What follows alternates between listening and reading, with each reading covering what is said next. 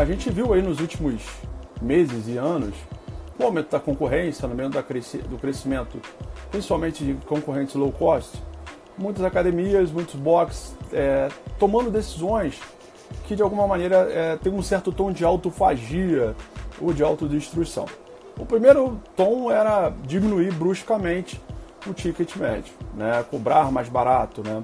Então, por exemplo, se você quer brigar com um concorrente que é low cost, né? Quando eu falo brigar do bom sentido estratégico, não que seu concorrente é seu inimigo, eu acho que isso é uma, uma coisa que precisa mudar, né, nesse mercado, né? Você tem concorrentes, mas não são inimigos, são apenas concorrentes, né? E se esse seu concorrente é um negócio low cost, a premissa básica do modelo de negócio dele é que ele tem espaço físico.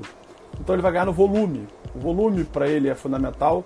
Outra coisa que é importante no modelo low cost é que o modelo low cost ele se garante no conceito da ineficiência do próprio consumidor. Como o modelo de cobrança se baseia na economia da recorrência, e aí o cara é, recorrentemente vai cobrando seus clientes, e ele muda a questão da inércia, né? O que, que é inércia? Quando o cliente ele, ele, ele é, compra um, um produto é, recorrente, é, independente se ele está usando ou não, já está cobrando lá no cartão de crédito dele, né? É, diferente quando você compra um plano, uma duração, que quando o cliente vai é, renovar, se ele não quiser voltar ou se ele postergar, talvez aquele recebível não entre no caixa do seu mês e influencie diretamente a questão financeira, né? A análise de inteligência financeira do seu negócio. Outra coisa que as pessoas fizeram para competir, para tentar criar margem, né? E só lembrando, existem várias é, formas de você identificar margem, né? Margem é a diferença entre um fator, né, que você utiliza de Né, é, de entrada, né, de, de receita. Existe várias margem bruta, margem EBITDA, margem líquida, margem de caixa livre, existem vários indicadores financeiros de negócio para essa, para essa ótica, né? É a diferença da margem do que entrou e o que realmente fica de acordo com as coisas, com, com os fatores de gastos ou saídas, como você for, for analisar, dependendo da ferramenta de análise financeira que você utilize, é, que você é, é, tem como resultado final. É. Então, é, muitas pessoas é, diminuíram o seu ticket e começaram a cortar custo, né, sem uma organização, sem um racional, sem critérios lógicos, né, do ponto de vista estratégico. E aí isso gerou que muitas empresas fechassem nos últimos dois, três anos, né? Basicamente por precipitação, por falta de visão estratégica, falta de indicadores, né, de negócio, onde é, as pessoas é, podem, né, é, cometer esses erros e equívocos. Vou pedir o pessoal aí que é da minha mentoria, é, entrou um WhatsApp aqui, eu estou sem o WhatsApp ligado aqui no meu computador, o pessoal da mentoria está perguntando é, onde é que é a live. Alan, que, que tá aí, bota lá para mim, por favor, que a live é no, no Instagram, por favor, por gentileza, se puder. É, eu vou tentar abrir aqui o computador simultaneamente. Bom, é, o, que, o que que acontece dentro desse contexto aí que a gente está falando de complexidade de negócio, tá? É, hoje, é, quando a gente vai competir, né, a gente hoje, é, eu vou bater muito nisso, eu bato muito nisso e vou repetir, a gente olha muito para faturamento, né? E a primeira coisa que eu digo assim, faturamento é o pior indicador que você pode utilizar para o negócio, academia, estúdio boutique, é, box de crossfit, né, até academia low cost, né? Então, tudo isso, tudo isso é diretamente linkado é, é, a uma medida que, que, que te maqueia. Por exemplo, eu estou tentando falar com cuidado para não, para não denegrir. Outro dia, um rapaz que eu conheço, trabalhou comigo, foi da minha equipe quando eu trabalhei na Bodytech, né? Cheguei, imagina só, sete anos na empresa, eu cheguei a ter noventa e cinco gerentes trabalhando comigo, diretamente, da área técnica. Aí hoje virou teu consultor. Ah, beleza, ele é da área técnica, né? Nem nessa área tão estratégica assim. Ele falou assim pra mim, porra, Léo, eu porra, tô arrebentando na consultoria. Eu falei, porra, que bom, cara, fiquei feliz e tal. Pô, até ajudei ele no início, ele falou assim, cara, mas eu dobrei o faturamento do cliente em três meses. Porra, dobrar faturamento não é fácil, é fácil. Como assim é fácil? Olha o seguinte, vamos dizer que você tem uma academia que basicamente é, é, todos os clientes compram na recorrência. Aí você faz o seguinte, na recorrência, quando você vai ao faturamento, recorrência vai contar só uma parcela do mês. O faturamento ele vai contar as doze parcelas que você comprar, ele vai somar. Só que você não sabe se você vai receber esse dinheiro, você não sabe se o cara vai ficar até o final. Você está contabilizando um dinheiro que você não sabe se necessariamente ele vai entrar como recebível no seu caixa. Então, é, para começar, é para você ter parâmetros para medir lucro, para poder ter oportunidade para reduzir custos, não impactar a experiência do cliente, as melhores parâmetros de receita para você utilizar, para você fazer análise, e cada uma tem uma análise estratégica financeira diferente, uma é receita de competência e outra é receita de caixa, né? Esse, a, a, a, a mudança disso é diretamente relacionada ao que a gente chama de fator gerador. Por exemplo, faturamento é uma medida de volume, é uma medida de venda, tá? Então, por exemplo, se você vende na sua academia, no seu box, no seu estúdio, um plano que são é, mensalidades, né, de trezentos reais, mas se ele comprar o plano anual, ele paga doze parcelas de duzentos, ou seja, ele tem um decréscimo de cem reais. Um exemplo, tá, tá, tá, tá, para ficar mais fácil. Se eu vendo para você hoje um plano anual de doze parcelas de duzentos reais, qual será o seu faturamento? Escreve aí para mim aí. Então, sei lá, são doze parcelas, doze parcelas de duzentos reais. Qual vai ser o faturamento dessa venda? Escreve aí, pessoal. Ninguém vai escrever não, né? Vão fazer motim comigo? Vamos lá. Você pega duzentos vezes doze, dá quanto? dois mil e quatrocentos. Obrigado, Academia Máximo, Alan. Isso. O faturamento dessa venda vai ser dois mil e quatrocentos. Você vai receber dois mil e quatrocentos hoje?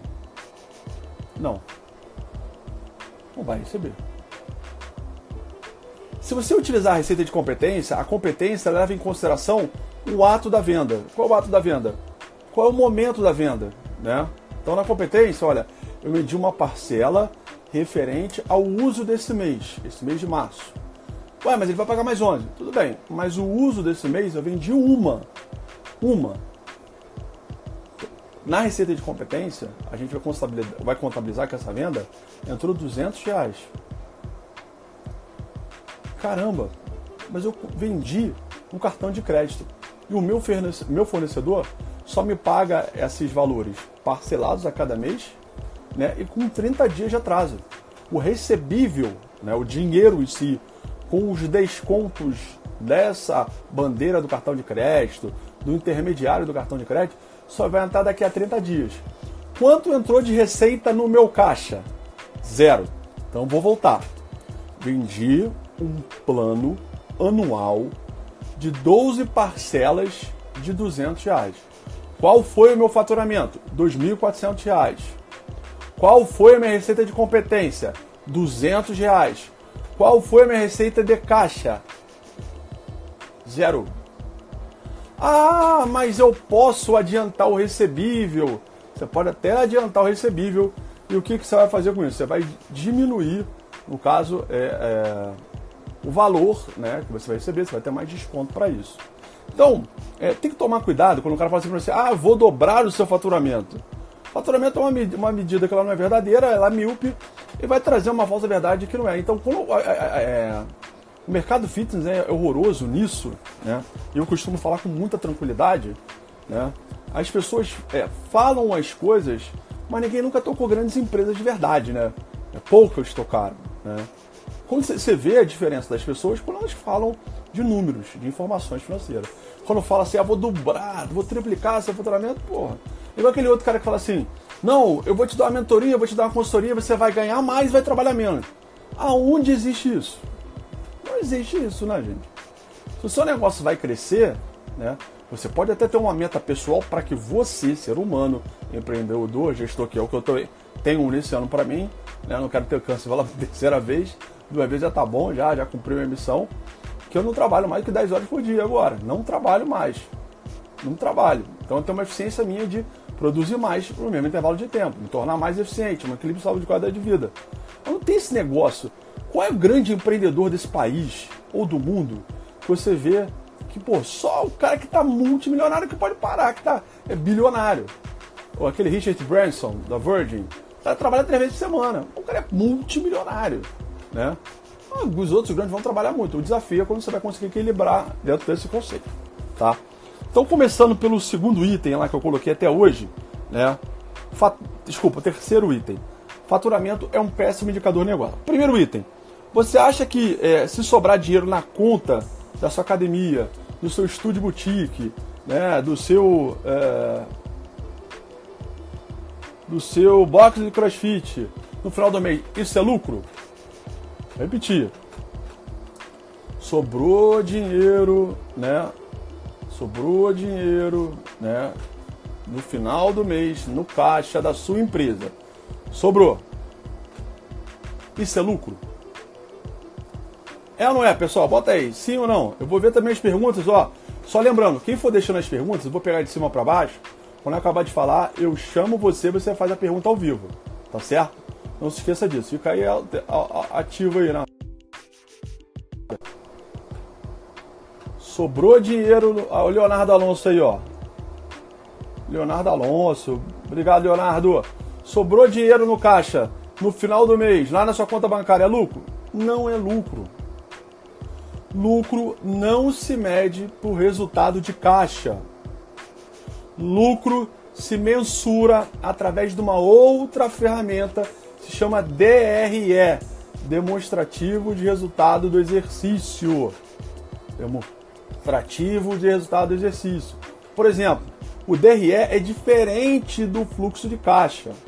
As duas ferramentas, eu vou dar dica de dois livros aqui em português, são básicos, são importantes.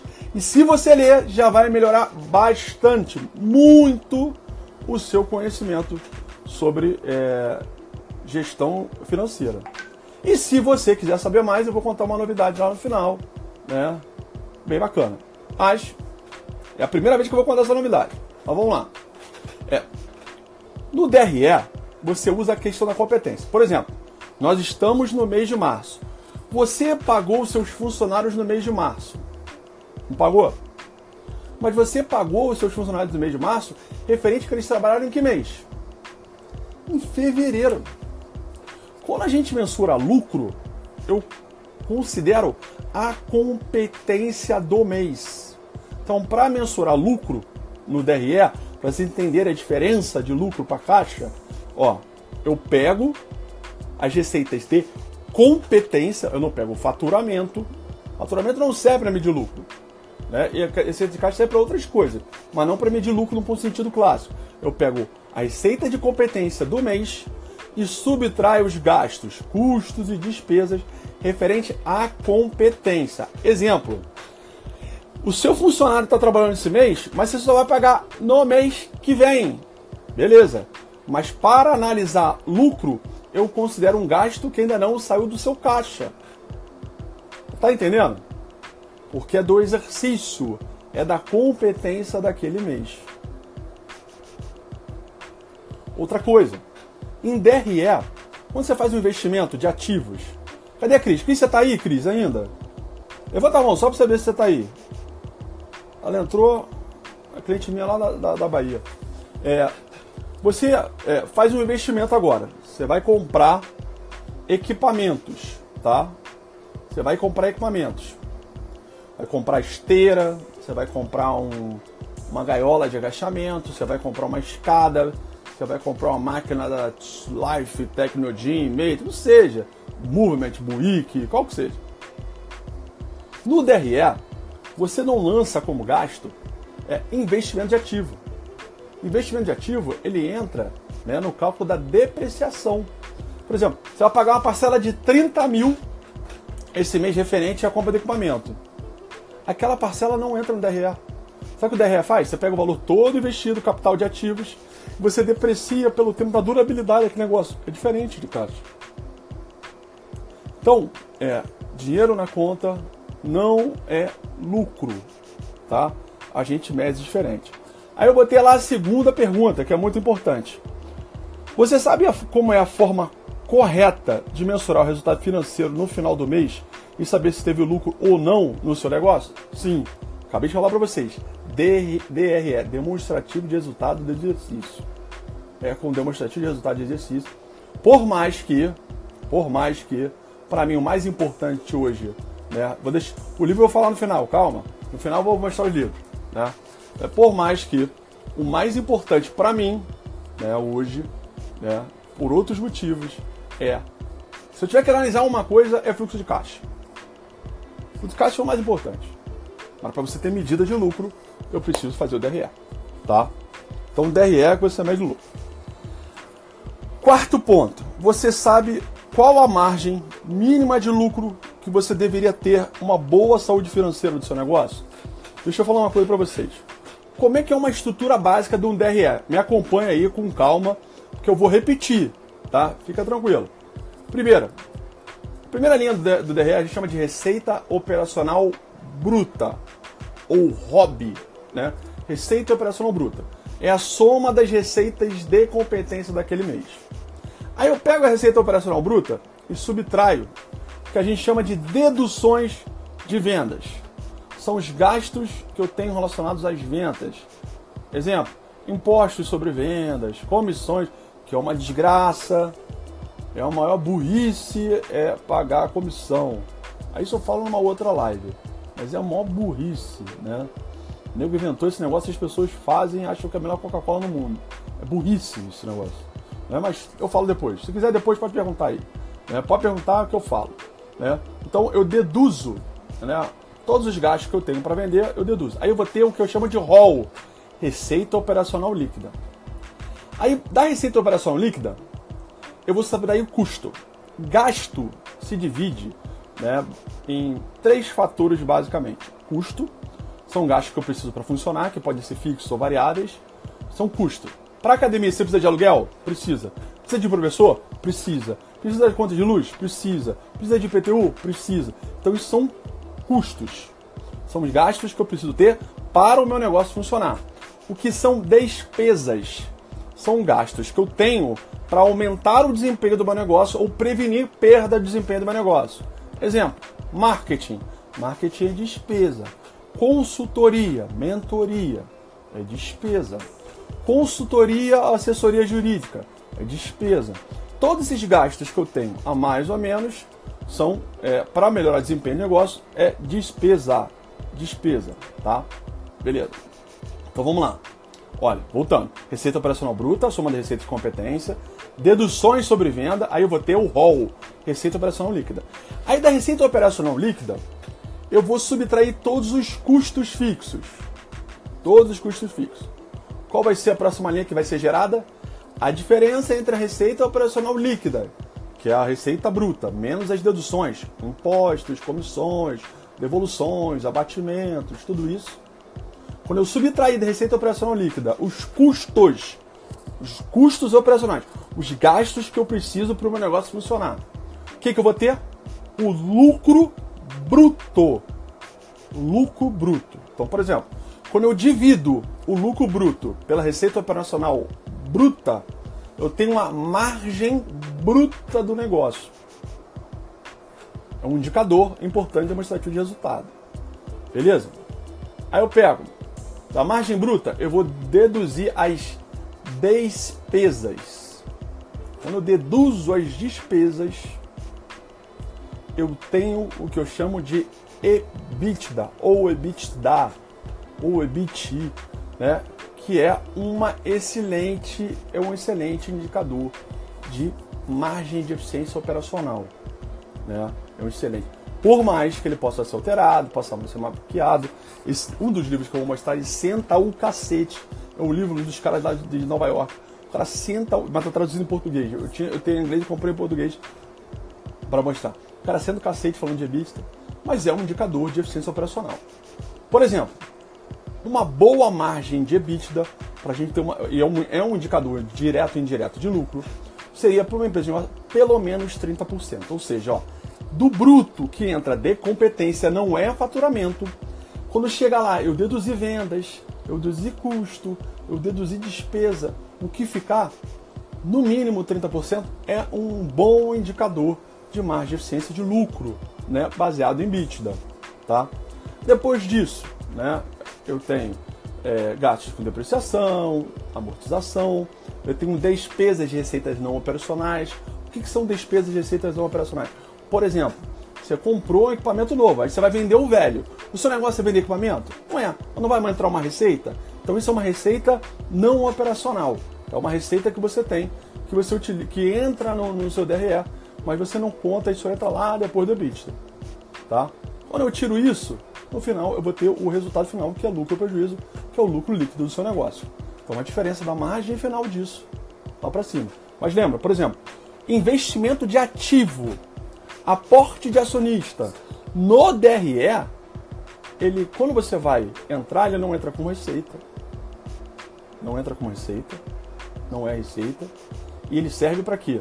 Para você comprar ativo. E o ativo você vai ter que calcular a depreciação que vem depois do EBITDA. Tudo bem até aí? Foi uma resumida aí boa, né? Então, uma margem boa de lucro baseado em EBITDA é pelo menos trinta por cento de margem de EBITDA, tá? Outro ponto que eu coloquei. Como você pode cortar custos sem impactar a experiência dos seus clientes? Cara, como eu falei no início da live, teve muita gente que gerou autofagia, autodestruição do negócio, combinando duas ações errôneas. Diminuir o ticket com o aumento da concorrência, principalmente low cost, e sair cortando um custo que impactava a experiência do cliente. Exemplo, o cara tinha uma aguinha, uma fruta de manhã, todo dia na academia dele. Ele cortou a água e a fruta. Ele tinha uma toalhinha, ele cortou.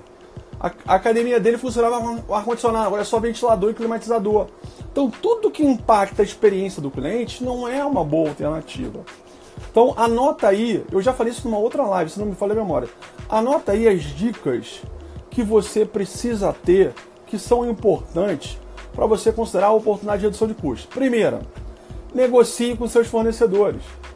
Ah, eu falei isso umas duas ou três lives atrás. Senta com o dono do aluguel do seu espaço e negocia com ele. Negocia prazo de pagamento com seus fornecedores.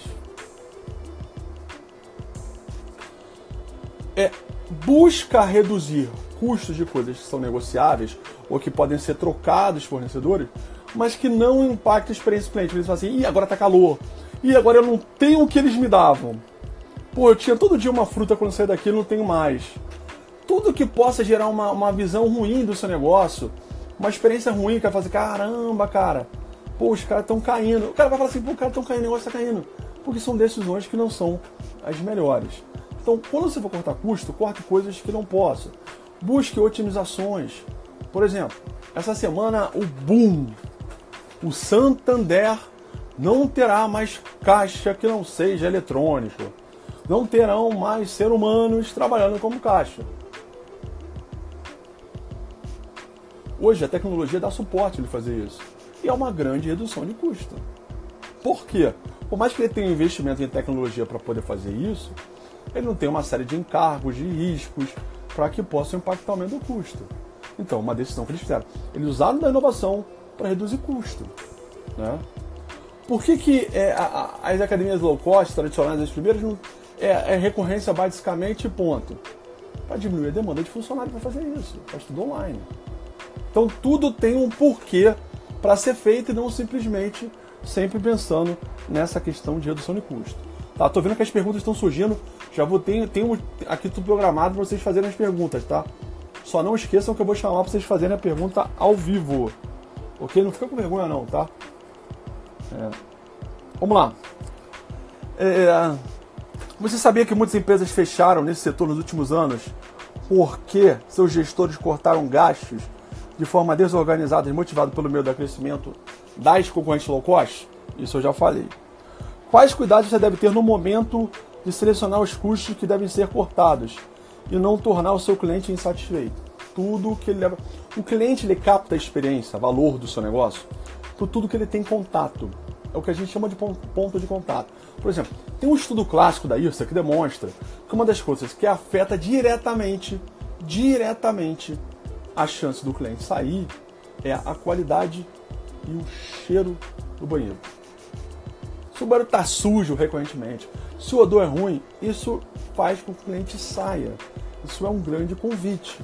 Então os caras começaram a investir. Por exemplo, é, foi uma época, assim que eu me lembro, eu trabalhava na Bodytech nessa época, é, isso diminuiu um pouco, tem gente que ainda faz, mas que é a questão da aromaterapia. O cara cria um, um odor específico, específico para o seu negócio. Então, por exemplo, se você tem mais de uma unidade, todas aquelas unidades vão ter aquele cheirinho, aquele odor, né? Porque o cheiro é fundamental, né? O cheiro, assim, do cara sentir. Isso é um lugar que a gente capta valor, né? Tudo que a gente capta valor é importante. Então, tu, todos os sistemas biológicos do nosso corpo, eles dão, por exemplo, ó, eu falei, ó, meu olho tá vermelho, né? Pô, acabei de vir do médico de novo. Pô, o ouvido, né? O olfato, né? A fa... tudo que a gente capta através dos nossos sistemas biológicos, são importantes para a gente captar valor. E, e nessa captação de valor, se a experiência for boa ou ruim, isso vai gerando satisfação e insatisfação no cliente. Tudo que possa gerar experiência ruim, você deve evitar ou eliminar o mais rápido possível. Tá? Outro ponto. É... Quais são os erros que você pode cometer nos seus custos operacionais que depois serão um grande problema no futuro?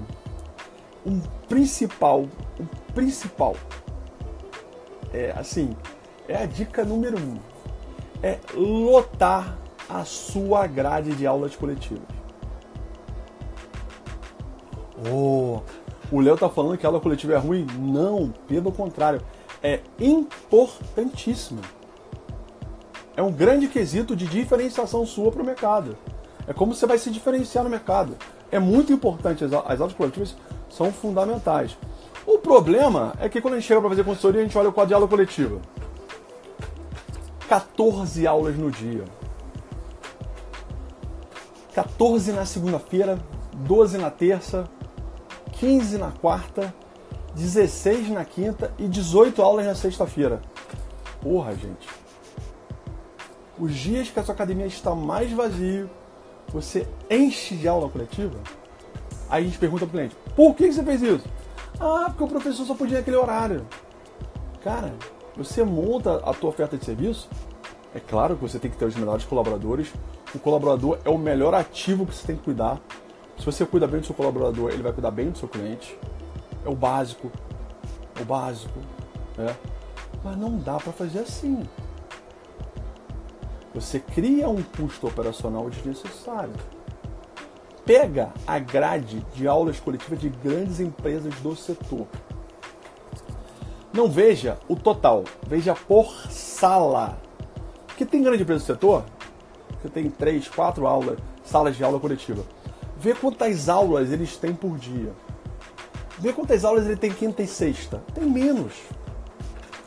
Negócio, aula duas, três, quatro horas da tarde. Só se for trazer um público assim abrupto, atípico, que vai te garantir. Fora isso, você não tem que colocar nesses horários que a gente chama horário de vale. Naturalmente, guardadas as devidas exceções, as academias estão mais cheias à noite e estão mais cheias pela manhã. À tarde ela fica mais vazia, é o horário de vale, né? Tem dois picos e tem um vale no meio. Então, você tem que tomar cuidado, uma coisa largada, que é fundamental, é você não sair já gastando e lotando, enchendo. Quando você abre a sua academia, ou se você está começando, você está mudando, comece com uma grade menor e vai aumentando de acordo com a produtividade, com a demanda.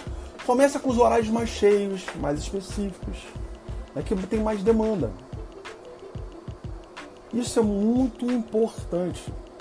E mais importante, tão importante quanto isso, né, monitore, tem uma ferramenta de gestão, né, da é, quantidade de pessoas que vão naquela hora. Como está a audiência? Qual a média da audiência? Qual é a flutuabilidade dessa audiência que você tem nessa aula coletiva? Isso é muito importante, né? Não só para você reduzir custo, mas principalmente se trocar. Às vezes não é reduzir custo. Aquela aula não é a aula que pegou, você troca, né? Isso é fundamental. Hoje, eu estava ontem... Quem aqui é da mentoria Gestão quatro ponto zero? Bota aí a hashtag mentoria quatro ponto zero aí. Só para eu saber quem está aí online. Pessoal... É, esse horário é um horário que eu, eu sou teimoso, mas esse horário vai continuar por um tempo, três horas. Eu acredito nesse horário da live, hein? Os caras falam, você é teimoso, todo mundo faz nove, dez horas da noite, oito horas. Eu acredito sexta-feira, três horas da tarde, né? Quem é mentorado aí da, da, da Gestão quatro ponto zero, bota aí depois essa hashtag Mentoria quatro ponto zero. É. A gente estava falando é, disso ontem. Opa aí, tem mentorado aí na área. É o Rafa Gomes aí. Mentorado. Ó, Alan é mentorado. Né? Nossa primeira turma aí do, da, da Gestão quatro ponto zero, né? Que é como a gente começou. O que eu tava falando que eu esqueci? Sexta-feira, gente. Marcelino Miranda, mentorado. O que eu tava falando? Cadê o branco aqui? Ah, lembrei. Então é o seguinte. É, na questão, né, da mudança. Mudança é, hoje é muito importante porque a gente tem que ter velocidade de reação, né? Eu preciso reagir rápido com as minhas aulas coletivas. Eu preciso reagir rápido com o meu negócio. É, existe é, uma base importante para o sucesso do negócio, que é estratégia, e a estratégia é baseada nas suas metas e no seu planejamento, das ações. Mas eu preciso reagir rápido com as minhas aulas coletivas. Ou eu preciso reagir rápido com o meu negócio, eu preciso reagir rápido com o movimento do mercado, eu preciso reagir rápido com o movimento dos meus concorrentes.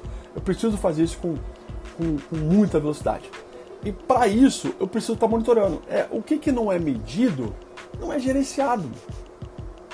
Se eu não mensuro, eu não estou gerenciando. Se eu não estou gerenciando, eu não tomo a melhor decisão. E aí, assim, o feeling do empreendedor é importante? É importantíssimo.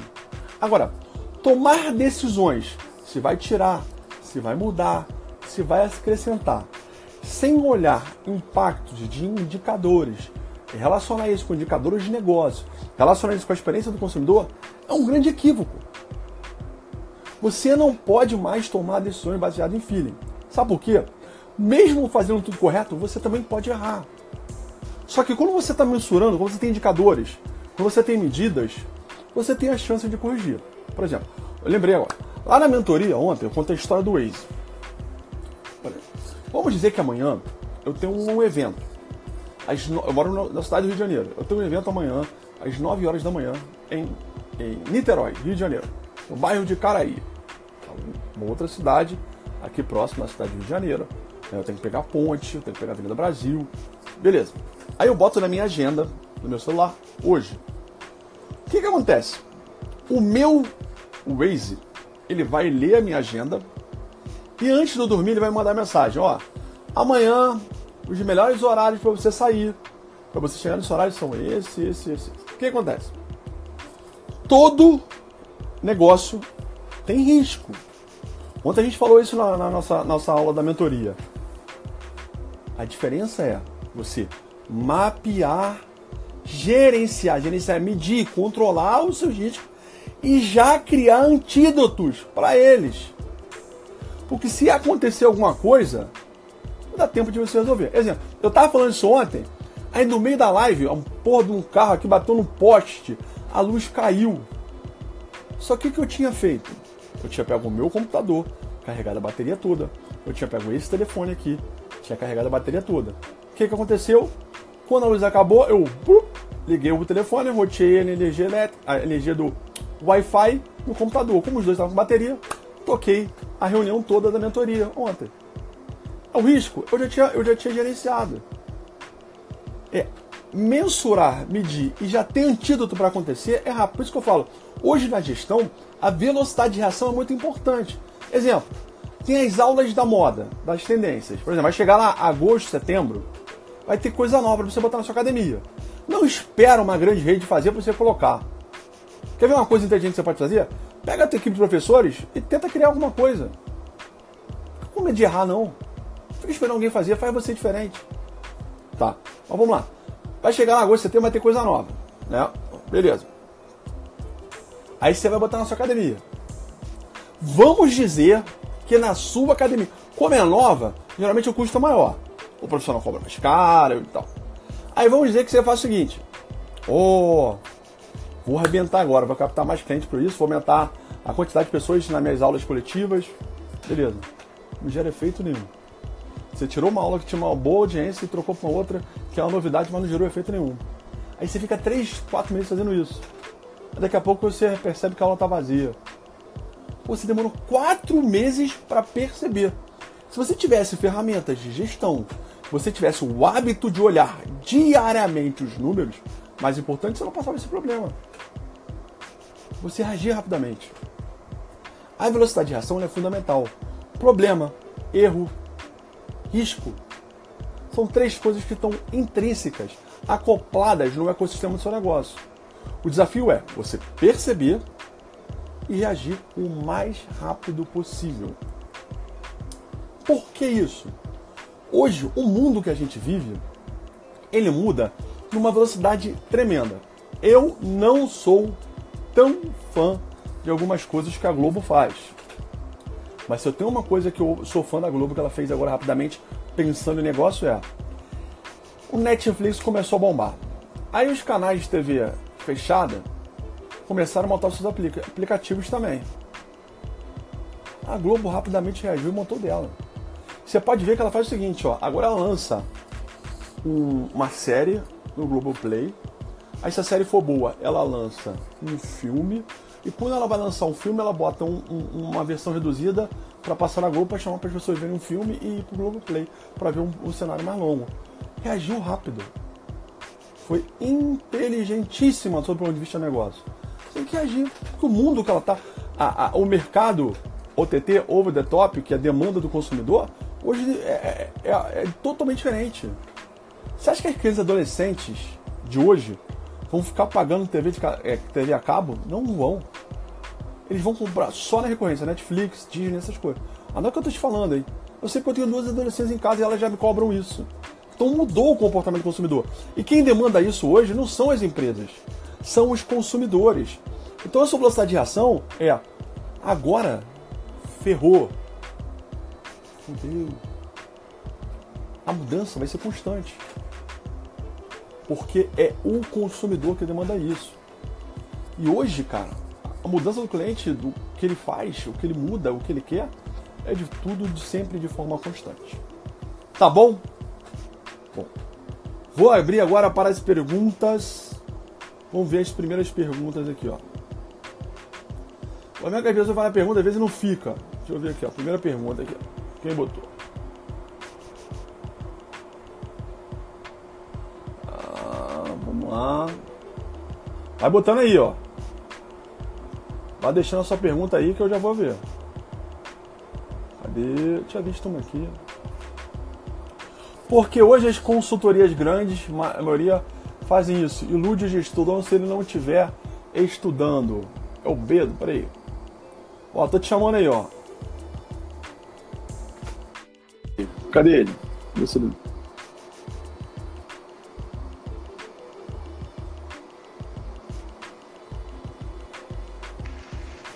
Opa! Fala, meu querido! Tudo Fala bem? Teu nome aí pra mim, cara. Bedo. Bedo, da onde que você é? Teresina. Boa, terra boa. Terra boa. Faz a tua pergunta aí pra mim, por favor. Não, era com relação à questão que tu falou sobre... É, deixa eu ver aqui, eu anotei. Consultoria. Geralmente, isso, nas consultorias, eles costumam passar isso. Que a pessoa... Que a, eles é, sempre mostram pra pessoa o lucro... É, do período total que ela fez o recorrente. E aí termina iludindo o gestor que está ali meio que procurando uma solução é, e ele não sabe, né, que ele não vai ter aquele lucro real. Então vai ser bem comum acontecer isso. É isso que eu reparo, que como você falou, né, tem que ver a receita de competência, só que eles não falam isso. É, a maioria tendencia a mostrar aquele montante total. E aí o cara vê aquele... aquele volume de dinheiro, e aí com certeza a pessoa vai querer, porque ela acha que daquele jeito vai dar certo. É, porque eles falam muito de faturamento, cara. Eles são focados em venda, eles não têm uma visão tão estratégica do negócio. É, então, muitos que fazem isso nunca tocaram academia de verdade, eles são especialistas em vendas, são bons nisso, mas a parte estratégica do negócio não é a praia deles. Aí torna você míope em relação a isso, entendeu? Aí fala um número muito grande, fala assim, ah, vou triplicar seu faturamento. Digo, ah, vou ouvir o cara tá falando, vou, vou, vou lá, seguir o cara, vou contratar o cara, só que não é verdade na prática. É o que eu falo.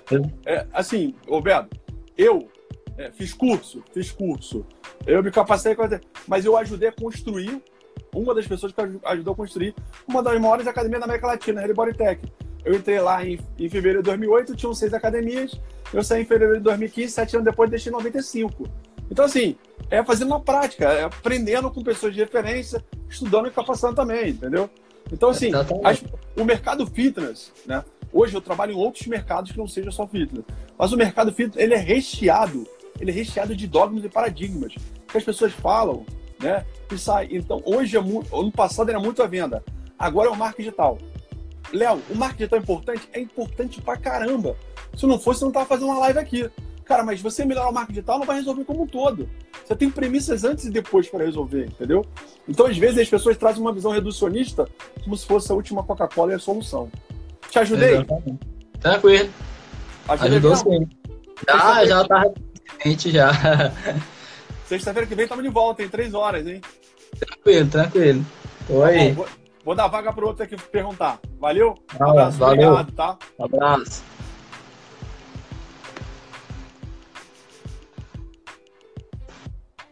Bom, obrigado, Bedo. Deixa eu ver agora aqui. Outra pergunta que entrou. Uh, deixa eu ver aqui. Academia Máximo Fitness, você tá indo aí, né? Uma pergunta que boa.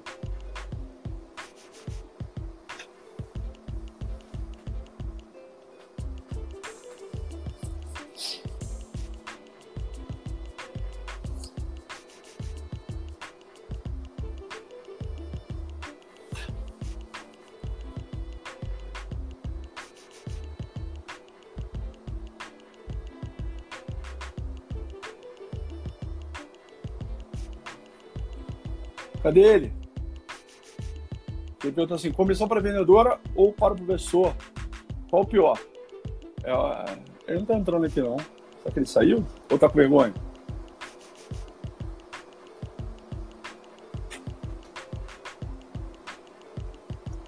Bom, vou dar vaga para o outro aqui, ó.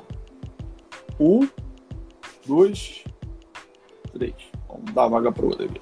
Bom, vou responder a pergunta dele. Comissão para vendedora ou para o professor? Qual o pior? Não, não é, é remunerado, a remuneração variável por desempenho, gestão de cultura de resultado, é importante. Mas comissão é horrível. Tem que ter meta. Meta é um montante se ele atingir. Só que a meta, ela tem que estar alinhada com o planejamento financeiro, a sua margem de lucro que você quer atingir. Então, a sua meta tem que considerar isso. É, bateu, ganhou. Não bateu, não ganha.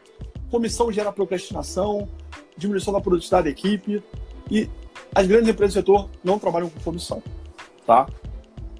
Bom, deixa eu ver aqui mais. Tem mais pergunta aqui. É, Júlio, focar em uma modalidade com excelência seria melhor? Deixa eu ver se o Júlio tá indo aí para perguntar. Júlio, você tá indo aí? Fala, Júlio! Tudo bom? Tudo bem, faça a sua pergunta, seja bem-vindo. Então, eu estava vendo a live, já acompanho você há algum tempo, eu trabalho na Bodytech, também sou personal. Aonde? Eu sou no shopping Guatemi, acabei de chegar, tô descansando, cara. Faria Lima? Isso, Faria Lima, trabalhei ah. no Clube Pinheiros também, ah, sou daqui tá, de São Paulo. Quem tá de gestor lá no Faria Lima agora? É a Lilian.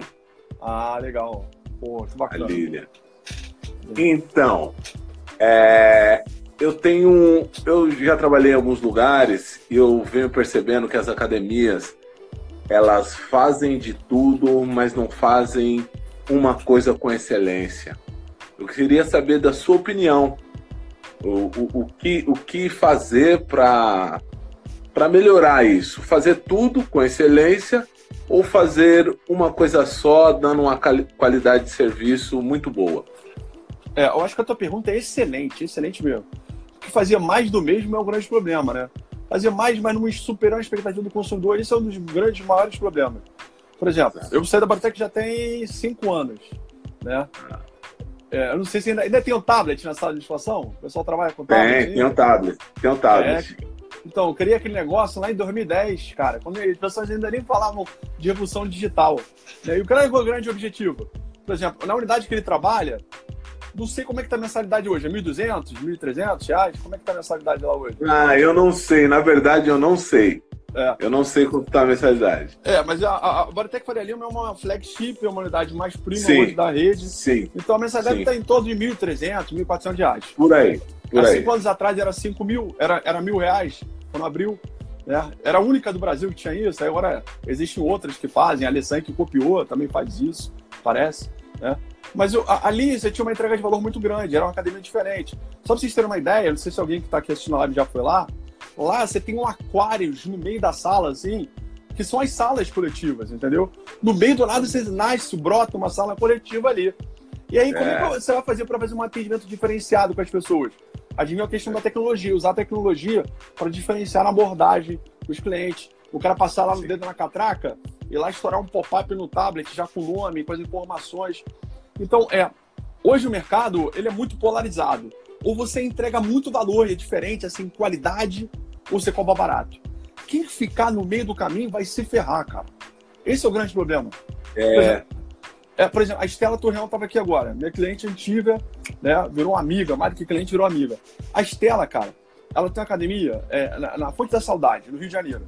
Né? Tá. Cara, a academia dela é uma academia premium, cara. Academia premium.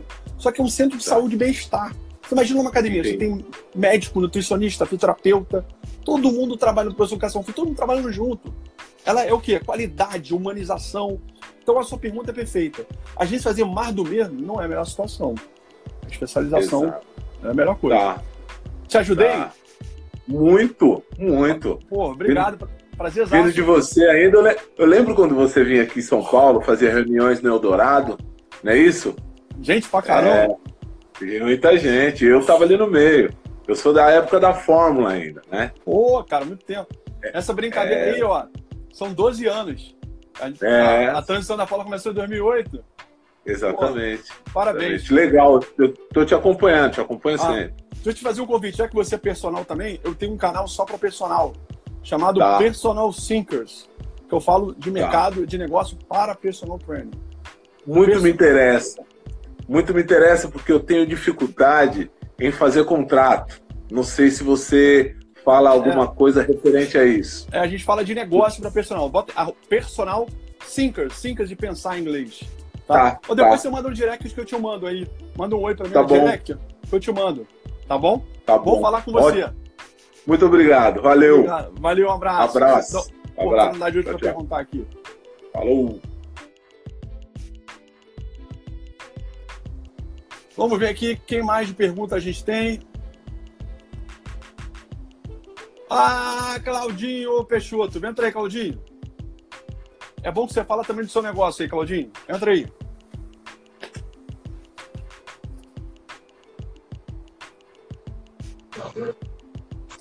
Fala, grande mestre, grande mestre da biomecânica, grande empreendedor da educação física, Cláudio Peixoto. Eu devo a honra, a honra de ter você aqui comigo. Isso é uma honra, é um prazer enorme. A palavra é sua, meu amigo. Fala, Léo. Tudo bem, querido? Tudo bom? É um prazer estar com vocês Tudo. aí. Parabéns pelo trabalho que você vem desenvolvendo. Tenho acompanhado com muita alegria e muita satisfação. Minha questão é a seguinte, coloquei até aí. Processo de inovação impactando nos resultados. Eu acho que se soma, acho que parcialmente você já respondeu essa pergunta, mas de que maneira você pensa, né? No ciclo desses processos de inovações para impactar nos seus resultados, a médio e longo prazo. Ciclo de seis, doze, dezoito meses, por favor. Um abraço, querido. Nada. Claudinho, até ontem eu passei uma live do, com o Alessandro Mendes, que é, ele fez uma live ontem, só falando sobre inovação. Hoje, mais do que nunca... Eu dei uma curtida lá. É. É, hoje, mais do que nunca, eu acho que a inovação é a força motriz da estratégia de qualquer empresa. Hoje, o mercado ele vive da inovação. Fazer mais do mesmo, o mercado comoditizado, com a velocidade hoje que a gente tem de coisas para fazer, quem não inova está é, perdendo a oportunidade. E o que, que é o grande problema? Inovar é muito mais simples do que as pessoas fazem, só que as pessoas elas procrastinam esperando que alguém faça para poder copiar. Então, por exemplo, é um caso que a gente conhece de dois queridos, um cliente que é a Paulo e Felipe, lá da Vila Valqueire, cara, que Correto. São dois jovens que nasceram da inovação do modelo de negócio, começaram numa garagem, foram para uma casa, inovaram de novo e agora compraram a casa de trás. Então, eu sem dúvida nenhuma, no meio da maior crise econômica do país, os caras saíram da garagem e agora são duas casas gigantes, né? Enquanto muita gente quebrou. Então, a inovação, Claudinho, é a força motriz. E para inovar não é difícil. É, é a coisa mais barata disso. É pegar seus colaboradores, pegar seus clientes para fazer. Tem que estabelecer processo. E tem que ser uma cultura contínua. E não uma vez. Tem que ser um hábito para você praticar constantemente. Porque o mundo hoje se diferencia pela inovação. Estou sempre alinhado com você.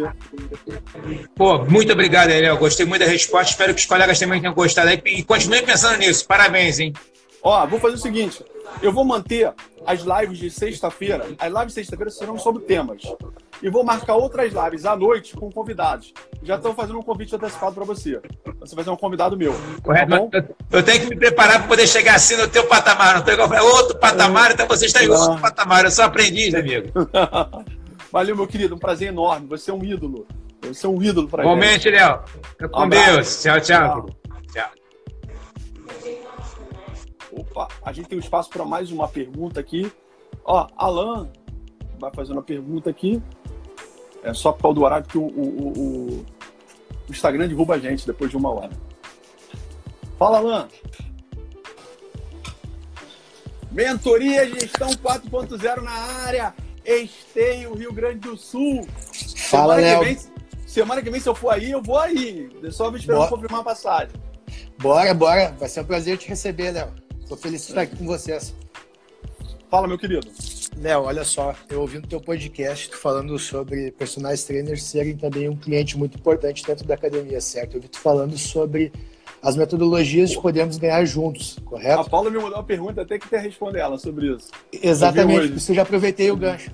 É. Então, cara, me diz uma coisa que tu falaste sobre... Uma das formas de ganharmos juntos é fazer uh, através de acessos, correto? Tantas, tanto o uh, personal trainer comprar tantos acessos. Eu gostaria de que me falasse um pouco sobre... Qual a melhor maneira de precificar esses acessos? De qual maneira que tu me sugere precificar isso? É. Por muito tempo, muitos empreendedores e gestores não entenderam um detalhe importante. O personal, quando você cobra uma comissão, repasse, tipo, o que você seja, para um personal, se você está cobrando dele, ele é seu cliente. Não interessa, no, em alguns momentos do dia, ele trabalha como professor para você. Naquele momento que ele está pagando como pessoal para usar seu espaço, ele é um cliente. E tem que ser tratado como, né? Quando você trata ele como um cliente, né, tem essa reciprocidade, né, de carinho, de cuidado com ele, da visão de cliente, a relação ela se torna mais duradoura e mais forte. Do ponto de vista da cobrança, tem gente que cobra mensalidade e tem gente que cobra crédito. Qual é a dificuldade de cobrar crédito hoje no mercado fitness? Raros são os sistemas que têm a oportunidade de fazer isso. Por exemplo, o que a, a live sem ser do Claudinho, a outra, que o rapaz estava perguntando, que trabalha na Bodytech, esse é o nome dele agora, trabalha em São Paulo. É, lá na Bodytech, como é que é?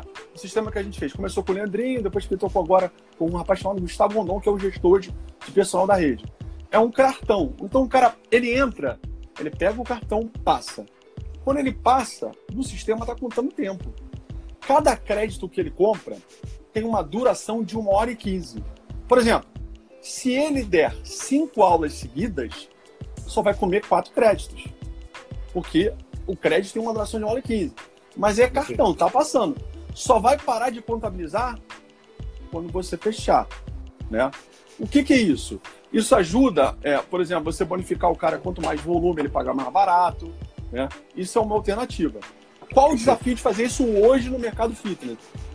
A grande maioria dos sistemas operacionais, sistemas softwares, não dão esse suporte para fazer esse tipo de análise, esse tipo de cobrança. Aí acaba Realmente. que as pessoas cobram por mensalidade.